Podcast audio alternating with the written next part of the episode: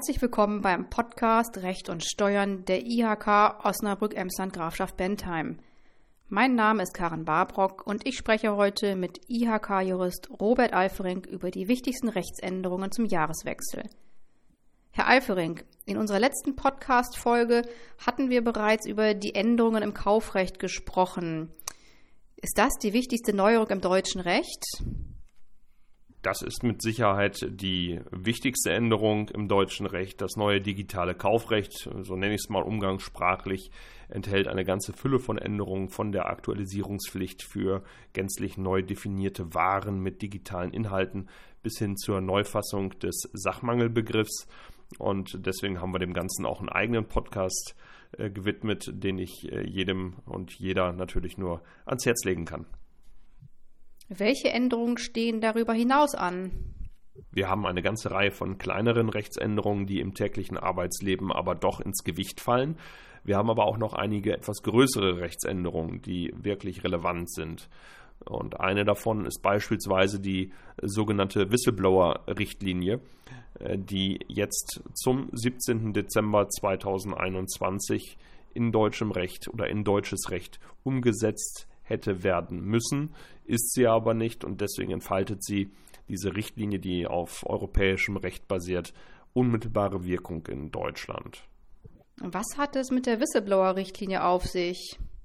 Die Whistleblower-Richtlinie sieht vor, dass Unternehmen mit mehr als 249 Mitarbeitern sowie öffentliche und private Organisationen und Behörden ein Hinweisgebersystem im Unternehmen errichten müssen ab dem Jahr 2023, genauer gesagt ab dem 17. Dezember 2023, wird diese Grenze dann auf 50 Mitarbeiter gesenkt. Daher ist es auch für kleinere und mittlere Unternehmen jetzt schon wahrscheinlich interessant, äh, frühzeitig ein solches System zu etablieren, um äh, da nicht in Zeitdruck zu geraten. Nach der Richtlinie sollen Unternehmen, die mehr als äh, diese 249 Mitarbeiter beschäftigen, ähm, dieses interne Meldesystem so einrichten, dass es über äh, verschiedene Meldewege, entweder telefonisch oder schriftlich, per Mail oder Brief oder persönlich oder auch mittels eines eigens erstellten Whistleblowing-Portals äh, die Möglichkeit gibt, Missstände zu melden. Diese Meldung soll grundsätzlich anonym erfolgen können und der Hinweisgeber soll aus verschiedenen Übermittlungswegen wählen dürfen, also aus einem schriftlichen und einem mündlichen beispielsweise. Die Unternehmen sind äh, gleichzeitig dazu verpflichtet, dem Hinweisgeber auch wieder über einen Meldeweg, der dann klar zu definieren ist, innerhalb von drei Monaten eine Rückmeldung zu geben. Ziel der Richtlinie ist es auch, den Schutz der Personen, die den Hinweis geben und äh, die auf Missstände im Unternehmen aufmerksam machen, ähm, deutlich zu regeln. Und so sind ähm, eine ganze Reihe von Maßnahmen äh, gegen den Hinweisgeber oder die Hinweisgeberin unzulässig. Kommt der Name des Hinweisgebers also heraus, darf er nicht gekündigt werden, ihm darf keine Beförderung versagt werden, sein Gehalt darf nicht gekürzt werden. Er ist nochmal ganz besonders gegen Mobbing und Diskriminierung geschützt und er darf auch keine negative Leistungsbeurteilung wegen des Hinweises bekommen um diesen Schutz vor Repressionen äh, zu verstärken und, äh, äh, und zu schärfen, hat der Richtliniengeber eine Beweislastumkehr eingeführt. Das bedeutet, dass nicht mehr der Hinweisgeber, also der Arbeitnehmer, nachweisen muss, dass zwischen einem Hinweis und einer Benachteiligung ein Zusammenhang besteht, sondern ganz im Gegenteil das Unternehmen nachweisen muss, dass eben kein Zusammenhang zwischen der Benachteiligung und dem Hinweis besteht. Unternehmen, die diese Vorgaben nicht einhalten haben, mit Repressionen bis hin zum Schadensersatzanspruch äh, zu rechnen.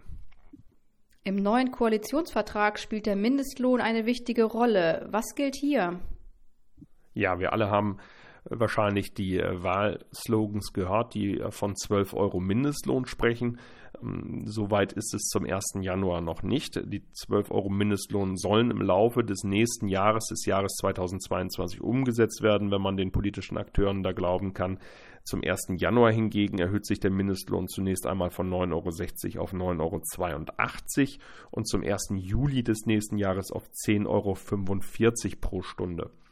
Die 12 Euro werden voraussichtlich äh, nach den bisherigen Ankündigungen im Laufe des nächsten Jahres umgesetzt. Was das dann für die gerade beschriebenen Erhöhungen bedeutet, das äh, kann man jetzt noch nicht sagen. Sollten die 12 Euro also vor dem 1. Juli kommen, ist natürlich die Erhöhung auf 10,45 Euro zum 1. Juli obsolet und stattdessen dann tatsächlich die 12 Euro Grenze das maßgebliche Kriterium. Bei den Minijobs soll es auch Änderungen geben. Ja, genau, bei den Minijobs äh, gibt es äh, auch eine Änderung. Wir haben auch hier ja im Koalitionsvertrag äh, schon Ankündigungen, dass die Grenzen für Mini- und Minijobs äh, erhöht werden, die Verdienstgrenzen.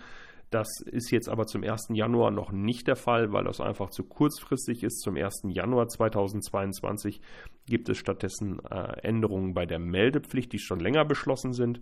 So muss ähm, der Arbeitgeber bei der Meldung äh, für einen kurzfristigen Minijob angeben, wie die Aushilfe für die Dauer der Beschäftigung denn krankenversichert ist. Das war, war bisher so in der Form nicht vorgesehen. Was gibt es sonst noch an Änderungen? Es gibt noch einige ganz praktische Änderungen. Eine möchte ich mal herausgreifen. Das sind alles kleinere Dinge, die ähm, die nach und nach jetzt eingeführt werden. Aber eine ist ganz interessant, weil sie zum Thema Digitalisierung passt. Äh, der gelbe Schein, den wir ähm, alle kennen, wenn wir mal beim Arzt waren und äh, tatsächlich uns mal krank melden mussten, wird künftig, äh, künftig heißt vom 1. Juli 2022 an direkt von der Krankenkasse an den Arbeitgeber geschickt.